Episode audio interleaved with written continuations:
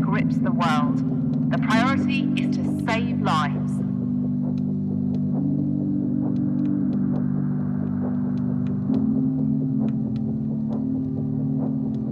There are unintended benefits for the environment. We've all seen the clips of animals taking over empty towns and cities, but the environmental impact has been so much bigger than that.